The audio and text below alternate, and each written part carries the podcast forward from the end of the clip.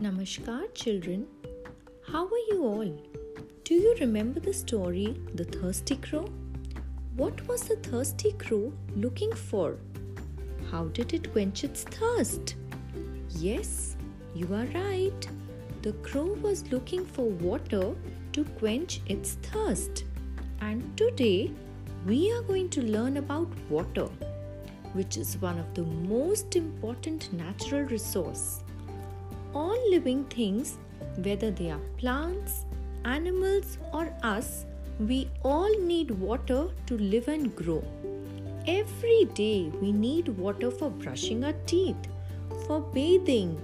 Mama needs water for cooking, for washing utensils, cleaning. Farmers need water for growing the crops.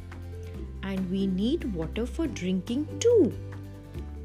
Do you know we should drink at least 7 to 8 glasses of water every day to keep ourselves healthy and hydrated. Now let's know where the water comes from. We get the water from the rain. Rain water is also called fresh water. And how do we get this rainwater?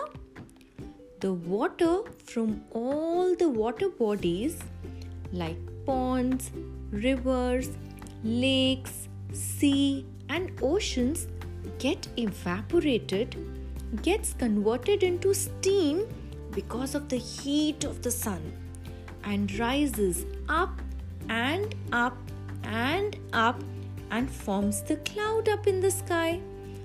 These clouds, when they get heavy and when they cool down, they fall in the form of rain. It is very important to conserve and save this water. And we can do that by using some simple ways. Turn it off when not in use. Shorter showers always to be used. Check the leakage from time to time. Every single drop needs to be kept in mind. Remember, children, water is a gift from the Creator. Protect it, respect it, and make your future better. I hope you will all keep these things in mind. Have a good day. Bye.